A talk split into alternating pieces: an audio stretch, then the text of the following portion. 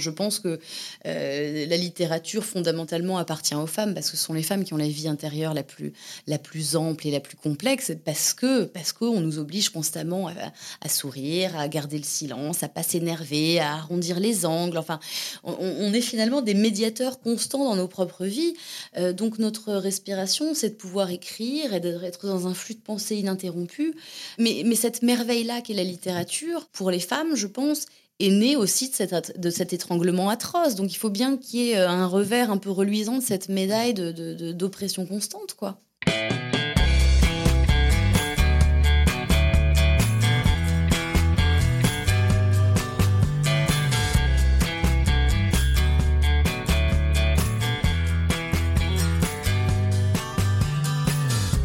Bonjour à tous, vous écoutez Cadavrexki, le podcast qui décompose un parcours inspirant. Pour ce nouvel épisode, je reçois une autrice révélée en 2019 avec le livre La Maison, fruit de ses deux années passées dans une maison close berlinoise. Elle est de retour en cette rentrée 2023 avec la sortie de son roman L'inconduite au format poche, dans lequel elle raconte la quête de l'équilibre entre maternité et la continuité du désir. J'ai le plaisir d'accueillir Emma Becker.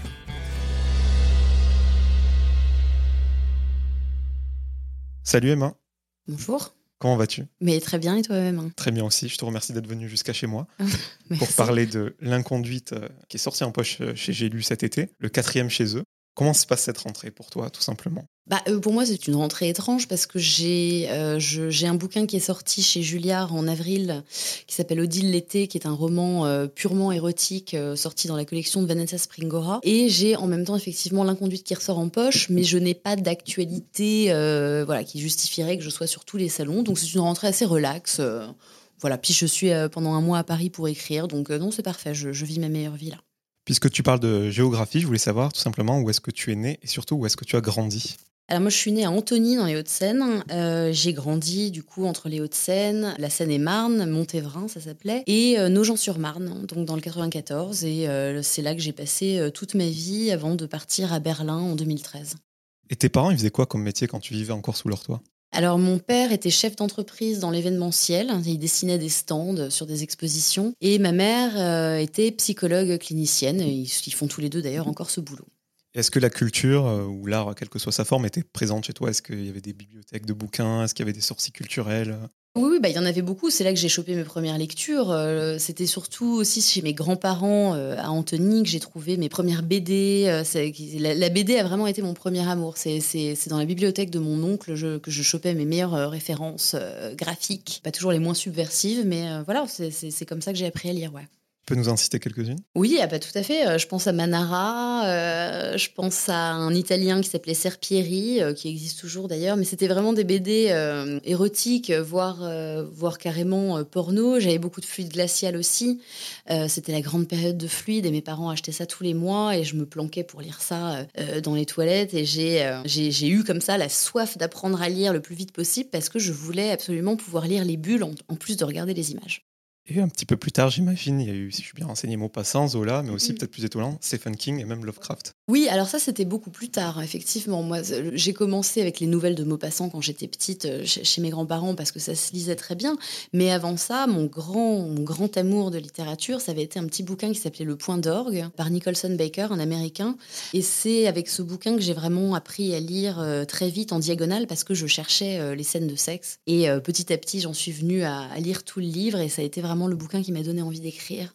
Et que tu cites à plusieurs reprises dans la ah, conduite. Que, je cite beaucoup, que j'essaie de citer le plus possible, ouais. Et c'était en collection 10-18, je crois, en plus. Tout à fait. C'était une collection avec une femme nue de dos euh, dont on voyait les fesses. Et évidemment, tout de suite, en voyant ça, je me suis dit que c'était un livre qui allait forcément m'intéresser. Et j'ai eu, j'ai eu le nez, ouais. Et qu'est-ce qui a fait que tu es parti dans ce qu'on appelle l'écriture euh, de soi ou autofiction pour d'autres personnes plutôt que de nous parler de grands anciens, de dieux extérieurs, de cultistes euh ben, parce que je crois que justement, euh, lisant beaucoup Stephen King, Lovecraft, euh, je me disais mais comment, comment moi est-ce que je pourrais avoir des idées aussi euh, fabuleuses que ces mecs-là?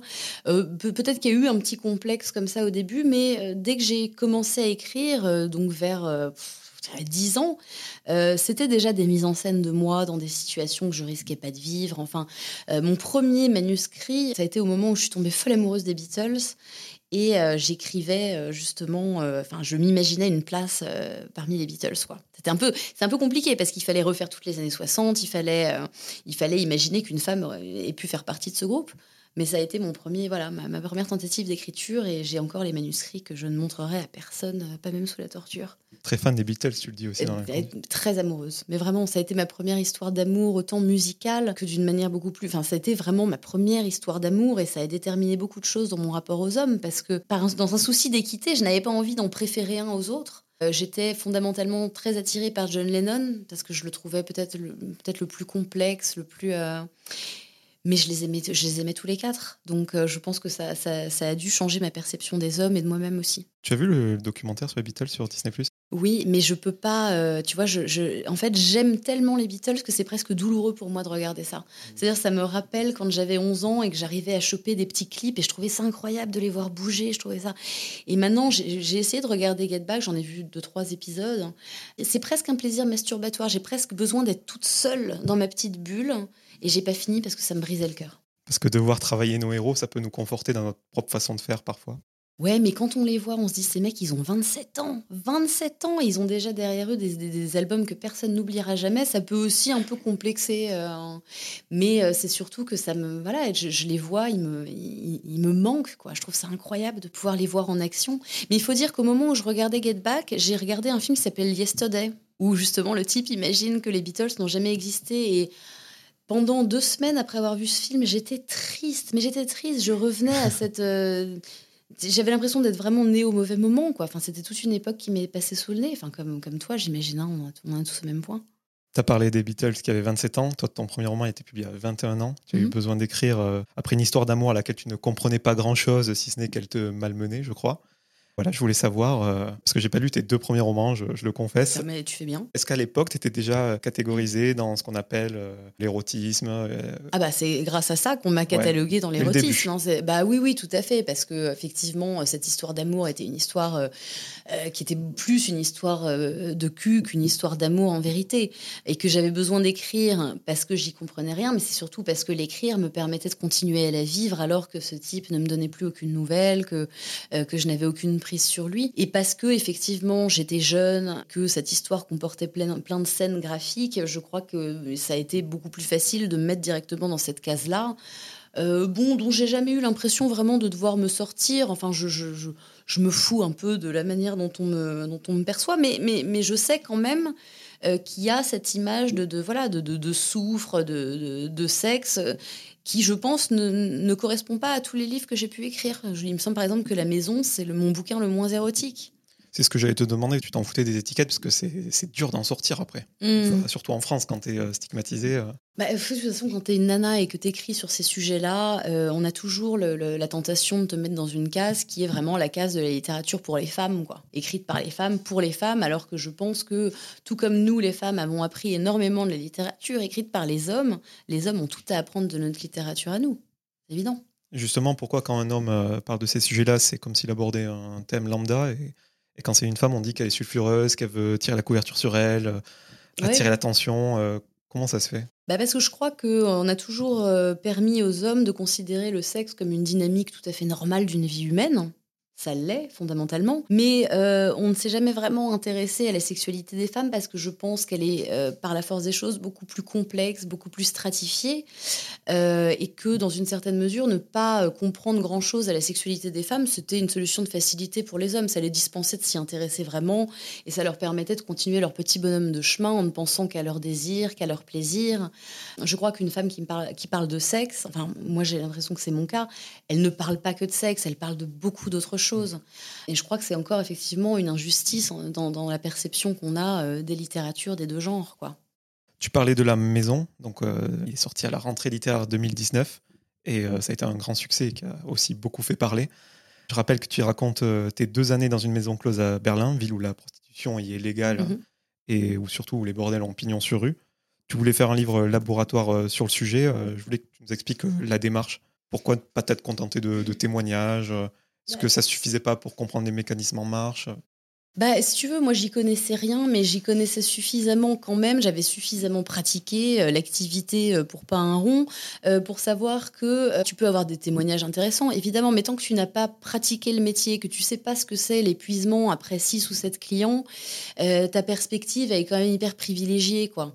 C'est pas que j'avais spécialement envie de me mettre en danger, c'est que c'était un monde qui m'intéressait, qui me fascinait justement à cause de Maupassant, à cause de Zola, à cause de tout ce que les hommes ont toujours dit sur, le bordel, sur les prostituées, sur le pouvoir de ces femmes qui bien souvent viennent du caniveau, mais qui arrivent à, contrôler tout un monde juste parce qu'elles sont là et qu'elles sont jolies et intéressantes, tout ça. Et moi, j'étais très intéressée non pas par la prostitution, mais par l'objet maison close. Parce qu'on en a eu énormément en France et qu'on n'en a plus maintenant. Et pourtant, en Allemagne, les, enfin, quand je disais aux clients que la prostitution était illégale en France, ils n'en revenaient pas. Pour, euh, à l'étranger, on est encore quand même le pays de l'érotisme, le pays du libre amour, le pays, dans une certaine mesure aussi, de la prostitution. Et l'endroit euh, me fascinait. les rapports, bon, pas tant que ça, mais, mais ce, petit nid là où les femmes travaillaient, moi, m'intéressait beaucoup. Et puis, euh, ça me permettait aussi de d'écrire mon livre et d'être euh, quelque part payé pour ça. Pour moi, tous les, les étoiles vraiment étaient mmh. alignées. Il y a le carcan maison close, mais il y a aussi moi, en lisant ton livre, j'ai découvert que voilà, certaines femmes faisaient ça aussi par choix. Et si elles faisaient sous la contrainte, par besoin d'argent, eh ben, elles faisaient dans des conditions euh, dignes. Et euh, même au-delà de ça, les femmes euh, qui passent sur, en France leur vie à être jugées, etc., dans ton livre, on voit qu'elles existent au sens où elles ont un désir qui leur est propre. C'est ça que tu voulais raconter aussi? Bah oui, parce que tu t'aperçois. Et pourtant, moi, en Allemagne, j'étais plutôt protégée comme ça du stigmate parce que en Allemagne, comme tu le disais, c'est légal, donc on n'avait pas du tout les problématiques qu'ont les travailleuses du sexe en France. Nous, on, on, craignait pas qu'on vienne nous arrêter comme ça en plein service. Mais effectivement, j'avais remarqué que on décrivait souvent euh, les prostituées comme des femmes qui n'avaient le choix de rien, qu'elles étaient instrumentalisées, elles étaient aiguillonnées par euh, par le besoin de ne pas dormir dans la rue, de pouvoir nourrir leurs gosses. Finalement, elles n'avaient plus aucune volonté propre. Et quand j'ai commencé à bosser, effectivement, j'ai réalisé que, toutes ces femmes autour de moi, bien souvent, avaient un autre métier qui ne payait pas assez. Donc ça pose aussi la question de comment on rémunère les femmes, finalement. Parce que quand on est infirmière, qu'on a fait des études pour ça et qu'on bosse dans un bordel pour arrondir ses fins de mois, c'est une question plus vaste que celle juste de la prostitution.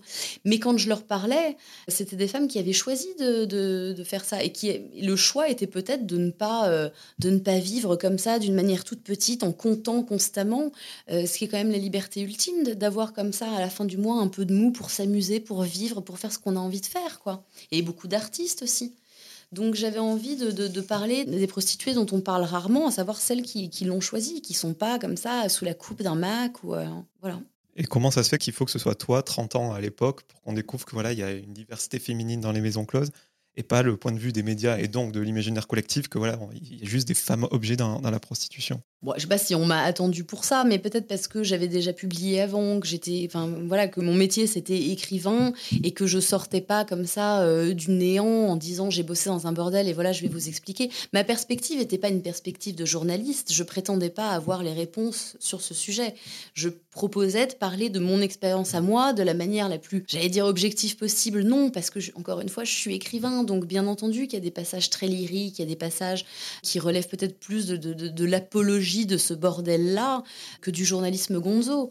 Mais moi, je ne pense pas avoir changé quoi que ce soit. Si j'ai ouvert deux, trois discussions, c'était le but. quoi. Mais je crois qu'en France, le problème, c'est qu'on quand on parle de prostitution, c'est presque un débat philosophique. On réalise pas qu'il y a des gens dont c'est la vie et voilà, qui ont besoin que les lois avancent pour pouvoir travailler de, de manière digne. En Allemagne, les discussions n'étaient pas du tout les mêmes.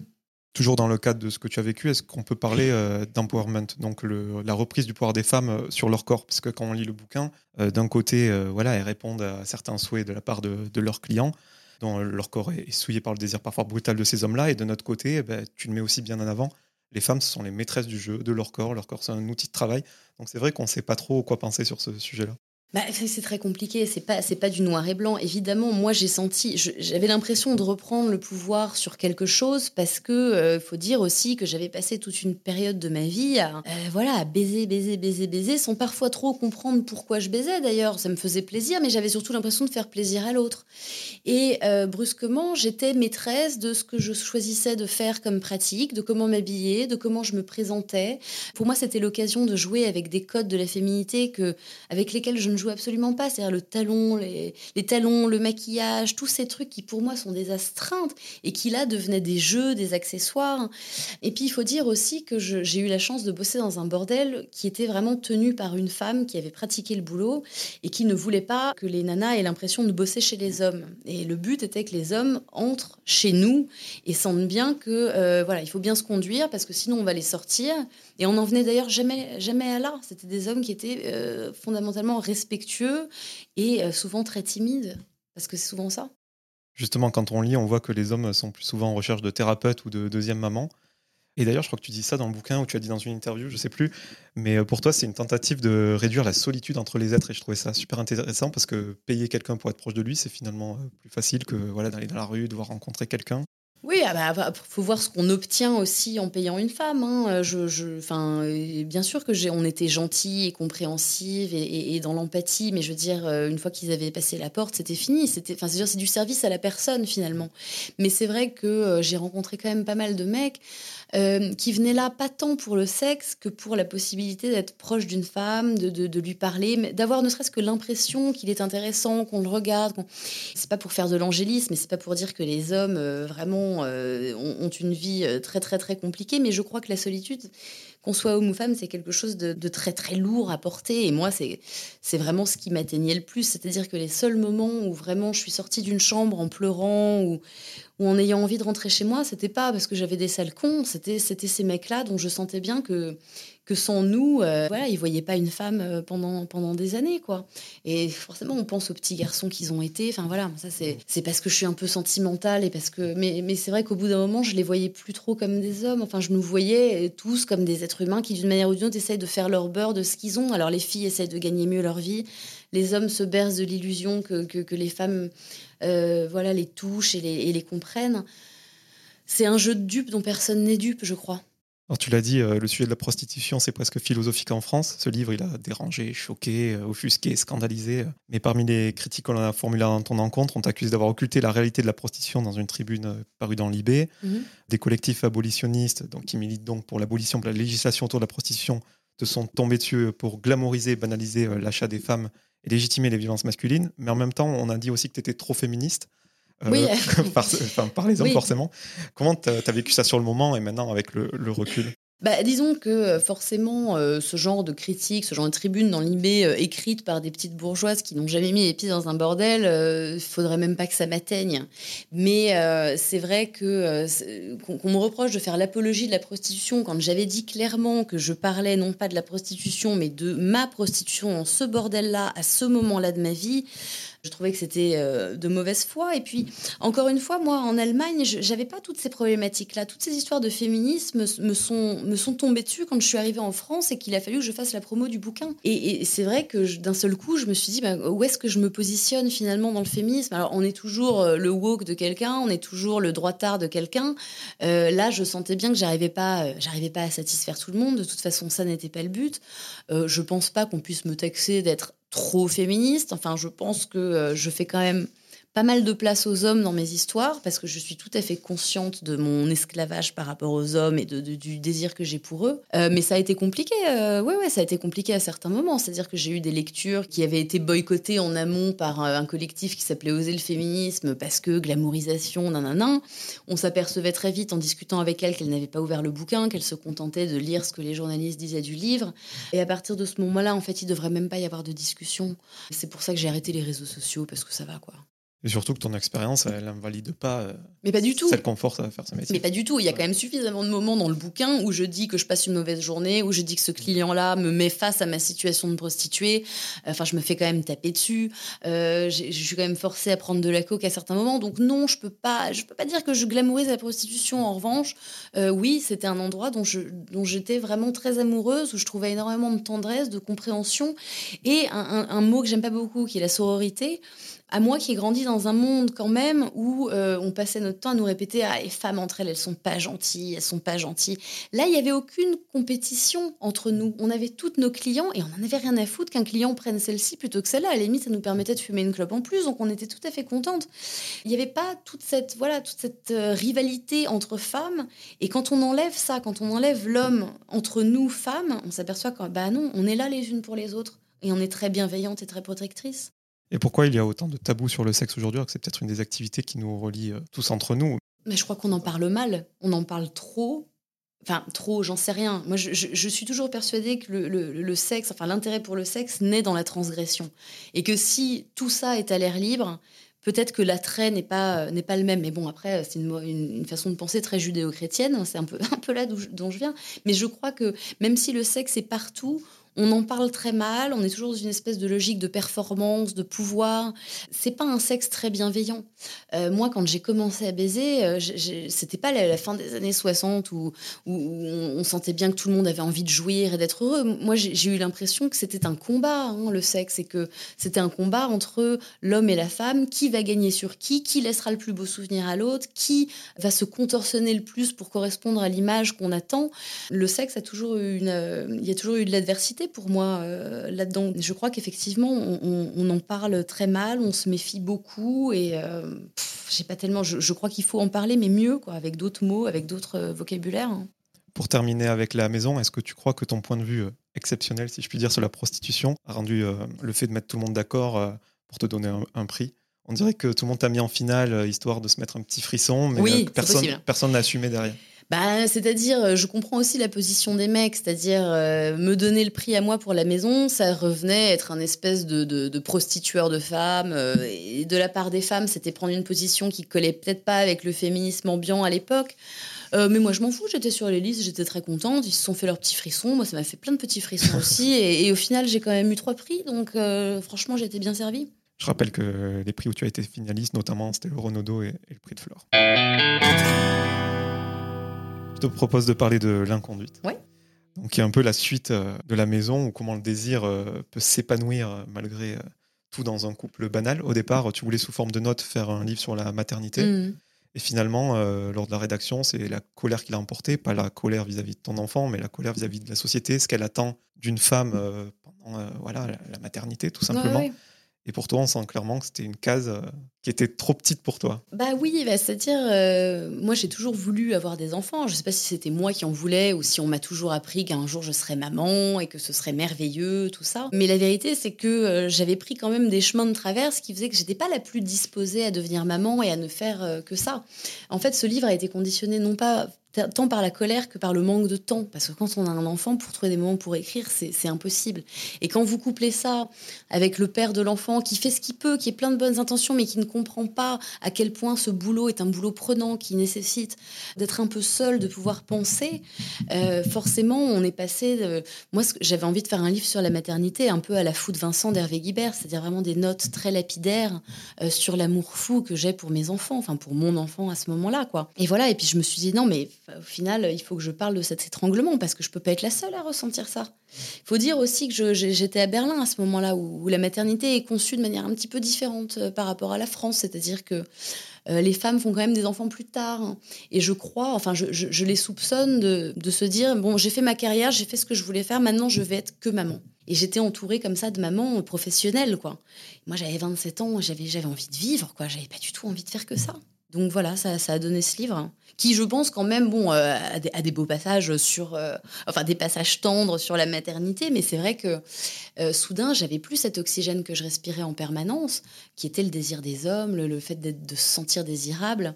Et ça, ouais, il fallait que je récupère ça d'une manière ou d'une autre. Tu as parlé d'oxygène, c'est vrai qu'on voit ça comme une tentative de survie.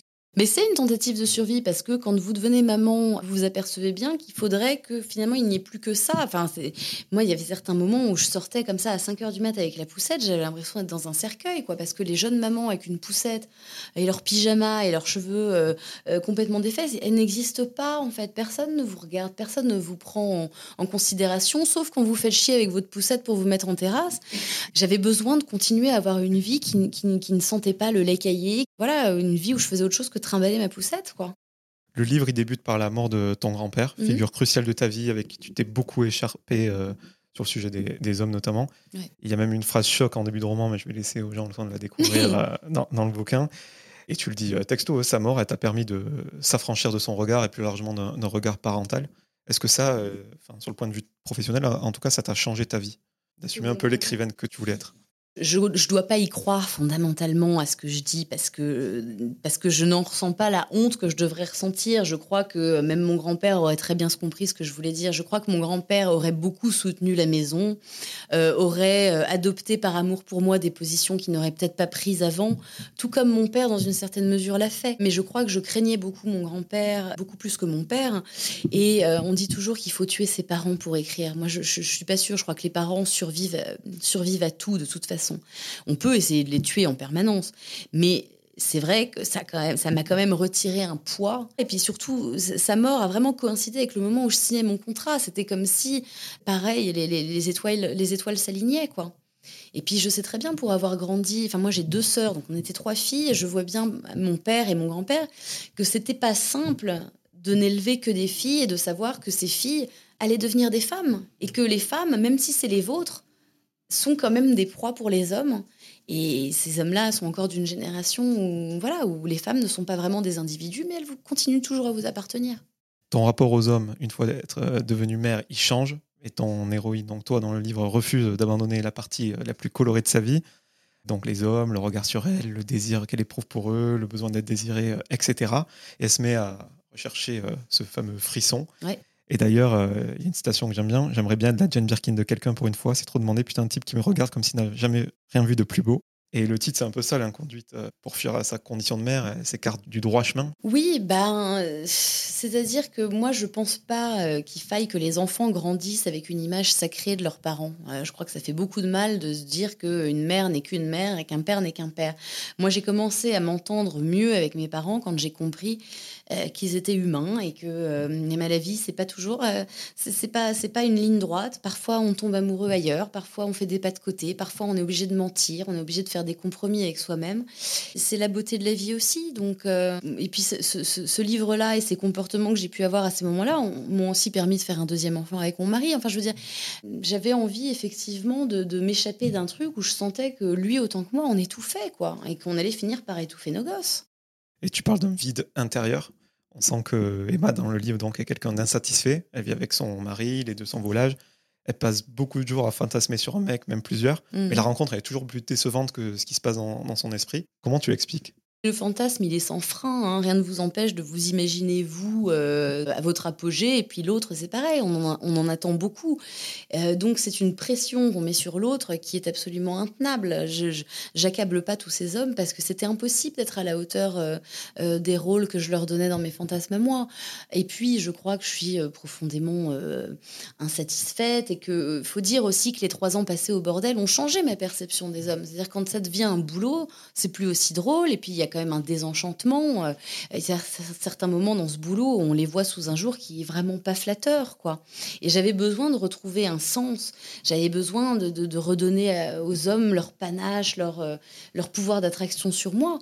Et ben voilà, évidemment, quelques têtes ont roulé dans le cours de voilà dans ce processus, mais après tout, ça n'est que justice. Je veux dire que les hommes n'écrivent pas toujours des pages magnifiques sur les femmes non plus. Qui dit fantasme dit rêverie. Et pour le personnage, c'est une rêverie presque permanente. Est-ce que c'est parce qu'on apprend aux femmes à s'oublier, euh, intérioriser, euh, ah bah faire des compromis? Je pense, hein, je pense que la littérature fondamentalement appartient aux femmes parce que ce sont les femmes qui ont la vie intérieure la plus, la plus ample et la plus complexe parce que parce qu'on nous oblige constamment à, sourire, à garder le silence, à pas s'énerver, à arrondir les angles. Enfin, on, est finalement des médiateurs constants dans nos propres vies. Euh, donc notre respiration, c'est de pouvoir écrire et d'être dans un flux de pensée ininterrompu. Mais cette merveille-là qu'est la littérature, pour les femmes, je pense, est né aussi de, de, cet étranglement atroce. Donc il faut bien qu'il y ait euh, un revers un peu reluisant de cette médaille d'oppression de, constante. quoi. Et le fantasme dans le livre, euh, c'est un repli féminin tout simplement pour avoir une vie épanouissante, c'est comme ça qu'on pourrait le voir. Bah oui, c'est-à-dire que non, mais je passe ma vie à être euh, voilà, à empiler les petits frissons là. Mais c'est comme une drogue finalement. Donc une fois que ce petit frisson là il est passé, il faut absolument qu'on en retrouve un parce que sinon la vie vous paraît d'un vide complet. Mais il faut dire aussi qu'à cette époque-là, euh, je n'ai pas vraiment la sagesse ou le recul nécessaire pour me dire que ces moments de calme où je suis juste avec mon fils et mon mari, Ben, c'est ça le bonheur en fait. C'est ça d'être heureux. Et le problème du bonheur, c'est qu'on le sent pas au moment où on le vit. On le sent qu'a posteriori, ou quand on sort d'une déception euh, monumentale comme certaines que j'ai pu décrire dans le bouquin, euh, on, on, aperçoit toujours à rebours. Et c'est dramatique, mais en même temps, l'écriture me permet aussi de récupérer ces moments-là et de me dire là, là, là, je sais que j'ai été heureuse. Et je m'en souviens très bien. Mais ça, tu le comprends vers la fin du bouquin. Parce que pour euh, aller plus loin de ce qu'on a dit tout à l'heure, dans les déceptions, euh, quand les fantasmes se concrétisent, il y a une citation qui dit Ils ne peuvent pas être à la hauteur. C'est ce que tu as dit tout à l'heure. On ne peut pas s'attendre à ce que les gens atteignent la proportion qu'on leur donne. Forcément, la réalité nous fait revenir à la banalité de la vie, à sa médiocrité. Bah oui, Donc, oui. tu as mis un peu de temps à voir que les moments que tu avais avec ton mari ton fils. Oui, oui, mais d'une Le bonheur n'est pas permanent. Le bonheur n'est pas permanent. Et puis, il y a, y a, un truc en plus. C'est-à-dire que quand on écrit, enfin, quand on écrit ce que j'écris, j'imagine, on est toujours quand même un petit peu en recul de sa propre existence parce que je suis tout le temps en train de me dire, tiens, ça, je pourrais l'écrire, c'est intéressant.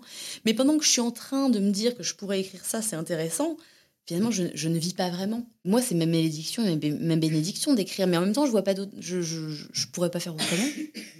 C'est ça quand les expériences euh, se passent mal, donc que ce soit avec le chômeur idéaliste John, le distingué et âgé Gaspard, le réalisateur vexant Vincent, Cécile, le chirurgien du passé, etc. etc.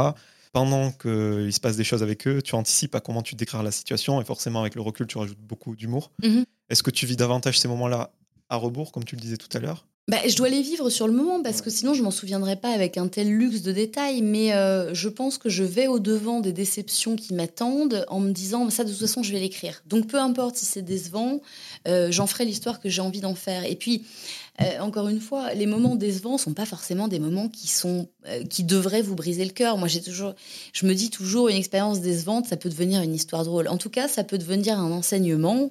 Et puis, ça peut former une forme de une forme de complicité avec le lecteur aussi. Moi, c'est toujours pour ça que que j'écris en me disant, je peux pas être la seule à avoir vécu une histoire abracadabrante comme ça. C'est toujours une tentative de me rapprocher de des gens qui me lisent, parce que je suis quelqu'un d'assez euh, solitaire, mais c'est une solitude que je choisis. Mais je crois que fondamentalement, peut-être le contact humain euh, me manque et, euh, et j'aime cette amitié qu'on a avec le lecteur sans avoir besoin de l'avoir avec soi en permanence, de faire la conversation. faut dire que je suis socialement un peu bizarre, je, je, suis pas très mondaine, j'aime pas les longues conversations. Et donc écrire, pour moi, c'est une façon d'être avec les gens sans l'être, vraiment. T'écris pour être avec les gens, mais on sent aussi que c'est pour essayer de te comprendre toi et par capillarité, bah, toutes les autres femmes. Oui, c'est un peu que... le fil rouge de, de ouais, tes romans. Mais je crois qu'on a voulu, enfin, euh, on, on, a toujours décrit les femmes comme des êtres très compliqués. Enfin, voilà, Freud en parlait comme du continent noir. Donc moi, j'ai grandi aussi dans cette idée que ma propre vie, ma propre sexualité était incompréhensible hein, et que euh, pour y comprendre quelque chose, il allait falloir quand même, euh, voilà, un, un, peu de boulot, quoi. Moi, je pense que c'est un malentendu. Je crois pas que la vie des femmes soit plus compliquée que la vie des hommes. Je, je crois juste qu'on a, on a eu moins envie de la comprendre. Et, moi, bah moi, ça me saoule parce que je, je suis une femme et j'ai envie de savoir pourquoi ces émotions-là me traversent, pourquoi il faudrait que je les réprime. C'est un combat permanent d'être une femme. Quoi. On n'a pas beaucoup de temps pour respirer. Hein. Donc heureusement qu'on a le temps d'écrire. Tu as parlé de discussions longues, moi je vais te parler de phrases longues, parce que tu ah, as oui, beaucoup ça. de phrases longues, et euh, moi qui ai un métier où je rédige, bah, c'est un peu mon tort de, de, faire beaucoup de virgules. Est-ce que euh, toi, tu as certains scrupules à écrire des phrases comme ça, ou est-ce qu'il y a un auteur ou quelqu'un du métier qui t'a fait changer euh, Bien ton, sûr. ton fusil d'épaule? Bien sûr, Hervé Guibert. Hein. J'ai commencé à lire Hervé Guibert pendant que j'écrivais l'inconduite, et et moi, j'ai trouvé que c'était merveilleux, ces phrases-là qui n'en finissaient pas. Et, dans lesquelles il y avait quand même toujours une respiration, parce que les virgules sont astucieusement placées. Mais on arrivait comme ça, à bout de souffle, au bout de cette phrase, comme Guibert en l'écrivant. Et, et, et c'était pas du tout étouffant. J'avais toujours ce complexe d'effectivement faire des phrases trop longues, où le lecteur se perd, où ça tourne un peu en rond. Et Guibert m'a complètement décomplexée. Mais j'ai appris tellement de choses de Guibert. Euh, et c'est pour moi, c'est tellement un auteur euh, primordial que, ouais, ouais, il m'a libéré à plein d'égards. Hein. Toujours sur la forme, tu utilises des mots que tout le monde comprend, clairement. Des choses, euh, en lisant des critiques qu'on a pu te reprocher, est-ce que c'est vraiment pour que tout le monde euh, comprenne, qu'il n'y ait pas d'ambiguïté? Tu parles de euh, et euh, Oui, par voilà. exemple ouais. Bah, euh, disons, euh, c'est limpide, non? Euh, Pourquoi est-ce que euh, je m'emmerderais à mettre des mots médicaux? Moi, c'est les mots médicaux moi, qui me semblent hyper impudiques. Enfin, je trouve ça sale. J'ai pas du tout envie d'écrire pénis, j'ai pas du tout envie d'écrire vagin. J'ai envie d'appeler, de, de, donner aux, aux choses leur vrai nom mais j'ai pas envie que ce soit contrit. Euh, je suis pas gynéco, je suis pas euh, physicien, j'ai pas envie de bite et chatte, on sait de quoi ça parle. Enfin, je veux dire, il n'y a pas de détour possible et puis ça claque. Je veux dire, et, je choisis, parfois il y a quand même de la subtilité. Tu vois, quand j'écris des scènes dont je veux qu'elles soient émoustillantes, je vais pas dire bite, par exemple, je vais dire que. c'est mes petites subtilités à moi, mais euh, je ne crois pas qu'on soit rentré dans l'art d'Henri Miller euh, parce qu'il utilisait les mêmes mots que moi j'utilise. Encore une fois, c'est parce que je suis une nana et qu'au lieu de dire chatte, il faudrait que je trouve des petites métaphores fruitières, euh, florales. Mais j'ai pas envie. Enfin, je veux dire, je pense que ce, genre de, de, périphrase, c'est fait aussi pour faire durer ce malentendu qui veut que les femmes aient une sexualité très poétique, très éthérée, toujours très amoureuse. Bah non, non, c'est pas vrai. En fait, on aimerait bien, nous, parfois, baiser comme les mecs. La seule raison pour laquelle on le fait pas, c'est parce que les mecs se comportent comme des malpropres, quoi, c'est tout. Mais ça m'empêche pas de vouloir utiliser leur vocabulaire. Hein.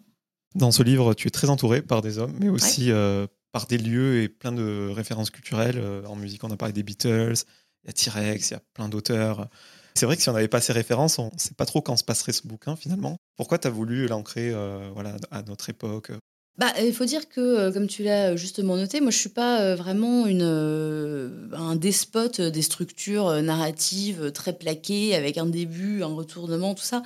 Moi, c'est plutôt des tableaux que je fais. On peut dire que je les fais bien, mais enfin, en tout cas, c'est ce que j'essaye de faire. Et donc, au lieu de mettre des repères temporels, le vouloir qu'il y ait une espèce de cohérence chronologique, je parle de ce qui m'habite à ce moment-là, la, musique que j'écoute, les lieux dans lesquels je me trouve. Je suis, je suis quelqu'un de très sentimental pour la musique, pour les lieux beaucoup moins avec les gens, mais les endroits euh, et les objets, j'y tiens beaucoup.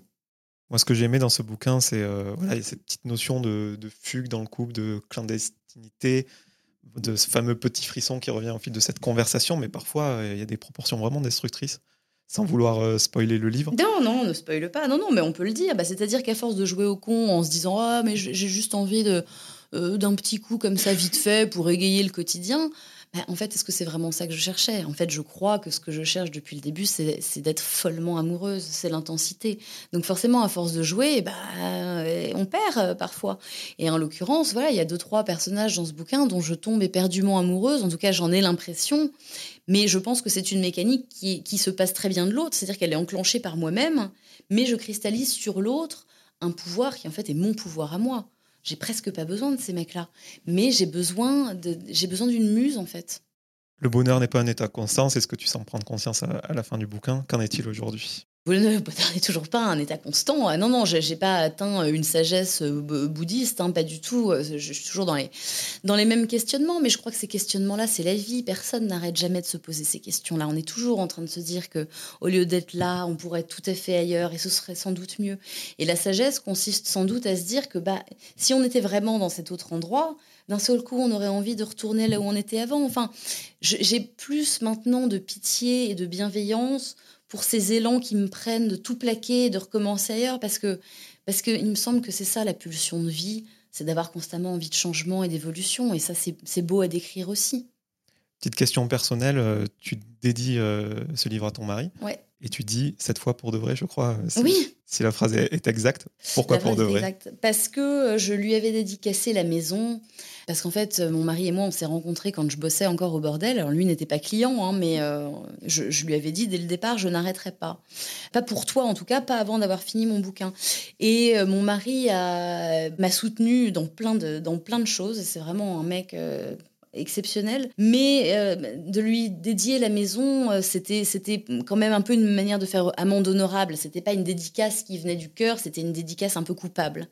Et là, en l'occurrence, quand l'inconduite est sortie, bon, on s'était quitté comme il est décrit dans le livre, et puis euh, j'avais, on avait refait un enfant, et cette fois-ci, c'était une vraie dédicace parce que c'était voilà, de, la morale de ce livre, c'est quand même moi qui essaye de fuir mon mari, et mon mari est toujours à mes côtés, que je le veuille ou non, et parfois ça m'exaspère, mais mais quand même, c'est lui que j'aime, c'est vers lui que je reviens. Tous tes livres, il y a un discours féminin, on l'a dit, c'est de l'écriture de soi. Et il paraît que tu voulais tendre vers autre chose pour les futurs livres. J'avais lu ça dans une interview. Bah, j'aimerais bien, non, mais j'aimerais bien essayer autre chose. C'est-à-dire, j'aimerais bien effectivement réussir à faire du Stephen King. Enfin, j'adorerais avoir comme ça des idées euh, dont je pourrais faire des petites, des petites nouvelles. Ça, j'aimerais beaucoup. J'aimerais beaucoup faire du fait divers. Euh, j'aimerais beaucoup écrire sur Nicholson Baker. Euh, j'aimerais faire des préfaces. J'aimerais faire des séries. Il y a plein de choses que j'aimerais faire. encore faut-il que je, que je m'y mette. Je suis très, je suis très procrastinatrice, donc on verra. Mais j'ai plein de, j'ai quand même la chance merveilleuse de pouvoir faire le métier que j'aime, quoi. C'est Enfin, c'est incroyable. Et ça, c'est vrai que ça m'arrive quand même. Je suis très boudeuse, mais quand même, le matin, quand je me réveille, je me dis, c'est fou quand même d'être écrivain. Enfin, c'est fou d'avoir réussi à être écrivain. J'ai toujours voulu faire ça, c'est génial. Et quand tu vois des gens lire tes livres euh, dans les transports en commun ou ah, autre, ça m'est pas, pas arrivé souvent. Ça m'est pas arrivé souvent, mais oui, euh, j'imagine que ça doit être un truc exceptionnel. Enfin, c'est déjà fou de se trouver comme ça derrière un stand dans un salon du livre et d'avoir des gens qui viennent vous voir en vous disant que qu'ils adorent ce que vous écrivez. Enfin, c'est Parfois, on se sent un peu blasé parce que ça fait, ça fait deux jours qu'on fait ça. Et... Mais quand même, de temps en temps, je me reprends en me disant Mais attends, tu, te rends compte Pense à la gamine de 11 ans qui écrivait sur les Beatles. Regarde où t'en es arrivé. Enfin, c'est fou. Et maintenant, on est dans les grands médias, etc. Surtout que tu n'as pas connu ça tout de suite avec ton premier roman. Non, mais pourtant, monsieur avait eu beaucoup, beaucoup de presse. Vraiment, on avait, il y avait eu un travail exceptionnel fait sur la presse. C'est vrai que c'est la maison qui m'a vraiment, euh, vraiment lancé. Mais euh, encore une fois, j'avais eu la chance de publier avant. Parce que si j'étais arrivée dans ce monde-là avec un bouquin choc sur moi qui bosse dans un bordel, j'aurais été étiquetée tout de suite. Euh, ok, elle, va faire qu'un bouquin et ce sera fini. Là, c'était autre chose. Mais forcément, me retrouver moi sur la, la liste du Flore, la liste du Renaudot. Enfin, c'est. C'est une chance incroyable. J'ai peut-être l'air d'une pécore à dire ça, mais je veux dire, moi, je, je, m'en remets pas hein, d'être écrivain. En tout cas, ton nom, sache qu'il suscite vraiment quelque chose, parce que je lisais l'inconduit de grand format dans un Paris Montélimar. On est venu deux fois me demander euh, de ah quoi parlait le livre, alors que j'étais à la page 2. Ah bah non, d'accord. bah écoutez, euh, oui. Ça suscite bah, la curiosité. Bah, bah j'en suis ravie, écoute, j'en suis ravie. Pour terminer cet entretien, quelques questions en rafale plus légère. Toujours pour mieux te connaître, mais sous un prisme différent. Je voulais savoir si tu avais une routine matinale incontournable. Oui, euh, le café et la clope. C'est tout. C'est pas mal. voilà. Je voulais savoir si tu avais euh, ben, un bouquin à me recommander ou, une œuvre culturelle. Euh. Ah, alors oui, écoute, j'ai lu un bouquin absolument merveilleux ce week-end qui s'appelle Prélude à son absence de Robin Josserand au Mercure de France. Une merveille. Moi qui parle, qui adore Guibert, alors je dirais pas que c'est du Guibert, mais il y a la même euh, poésie, la même, la même solitude, la même détresse. C'est magnifique et je ne peux que le conseiller à absolument tout le monde. Et en musique? Est-ce que tu parles de beaucoup de musique dans le, dans le bouquin Ouais, alors euh, en ce moment, je suis repartie sur les Talking Heads, mais, c'est toujours, c'est toujours un petit peu des vieilleries. Moi, je suis pas quelqu'un de très contemporain et surtout, je retourne toujours à mes niches comme un vieux chien. Quoi. Je, euh, j'aime explorer tout un auteur avant de passer à autre chose. Je suis assez monomaniaque. Donc pour le moment, c'est Talking Heads et puis bah, on verra bien, hein, peut-être dans un futur proche, quelque chose de très novateur comme les Beach Boys. Ou, voilà. Est-ce que tu as une peur irrationnelle? Ouais, j'aime pas beaucoup les impôts, ouais. voilà, ça, non mais je suis assez euh, phobique de tout ce qui est administratif, euh, voilà. Pas très original, hein, mais c'est ma, ma, seule peur. À part ça, je n'ai peur de rien. Voilà. Est-ce qu'il y a un auteur ou une auteure que tu aimerais rencontrer ou que tu as peut-être déjà rencontré pour qui tu as peut-être une admiration ou un certain respect? Bah, Je te dis, j'aimerais beaucoup rencontrer Nicholson Baker qui, a, qui doit avoir maintenant 65 ans, quelque chose comme ça. Il habite aux États-Unis et j'aimerais beaucoup faire un livre sur ce que ce type a représenté pour moi, tout comme lui avait fait un très beau livre sur John Updike. Ça, c'est un de mes projets, ouais. Est-ce que tu aurais quelqu'un à me recommander que tu connais ou pas d'ailleurs, pour que j'invite dans mon émission et qu'on fasse le même travail qu'on a fait ensemble? Oui, euh, je pense que ce serait intéressant bah, d'inviter notamment ce Robin Josserand. Qui, euh, qui d'autre est-ce que je peux penser euh, Bah écoute, après c'est du népotisme, mais mon meilleur ami Julien Dufresne-Lamy, qui est un écrivain que je trouve merveilleux, qui parle des choses. Enfin voilà, personne n'a jamais parlé de maternité avec une telle délicatesse. Et venant de la part d'un homme, je trouve que c'est. Enfin moi, ça me, ça me touche énormément. Et c'est quelqu'un de très drôle, de très.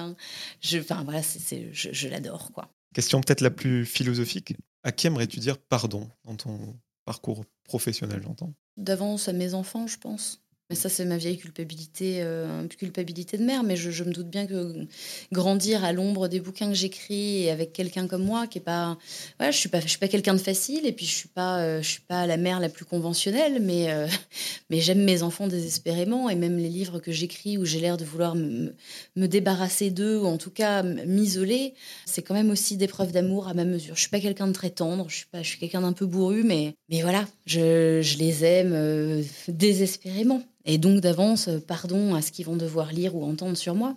Tu l'anticipes d'ailleurs dans le livre, ça. Bah, je me doute bien, je suis pas con. Enfin, moi, j'arrive à. Je, m'en fous qu'on parle de moi comme d'une pute ou d'ancienne pute, mais, mais je sais ce que sont les cours de récré et je sais très bien qu'à un moment ou un autre, quelqu'un va, va, dire ta mère la pute, quoi. Et je, je, vais faire ce que, je, ce que je peux pour que mes enfants grandissent avec les armes et l'intelligence nécessaires pour s'en foutre. Mais je sais très bien que c'est facile pour moi de m'en foutre. Pour des petits garçons, c'est plus difficile. Et pour terminer, euh, tu as un petit peu répondu un petit peu plus tôt dans l'entretien, mais euh, à l'instant T, est-ce que tu as atteint une sorte de plénitude, de quiétude de faire ce métier euh alors, mon métier est peut-être l'aspect qui me satisfait le plus dans ma vie. Tout le reste pourrait se casser la gueule, et parfois j'ai l'impression que c'est le cas. Mais euh, j'ai toujours cette idée de peu, importe, tu, pourras toujours écrire, tu pourras toujours faire un livre de tout ça. Et euh, c'est quand même un, recours. Enfin, je pense que c'est ce qui fait aussi que je ne vais pas chez le psy. Et je dis pas que c'est une supériorité. Hein. Je dis juste que mon métier représente pour moi une cellule psychologique qui fait que bah, je me tiens quand même une bonne compagnie. Ben, merci beaucoup, Emma. Ben, merci à toi. Merci à toutes et à tous d'avoir écouté cet épisode avec Emma Becker.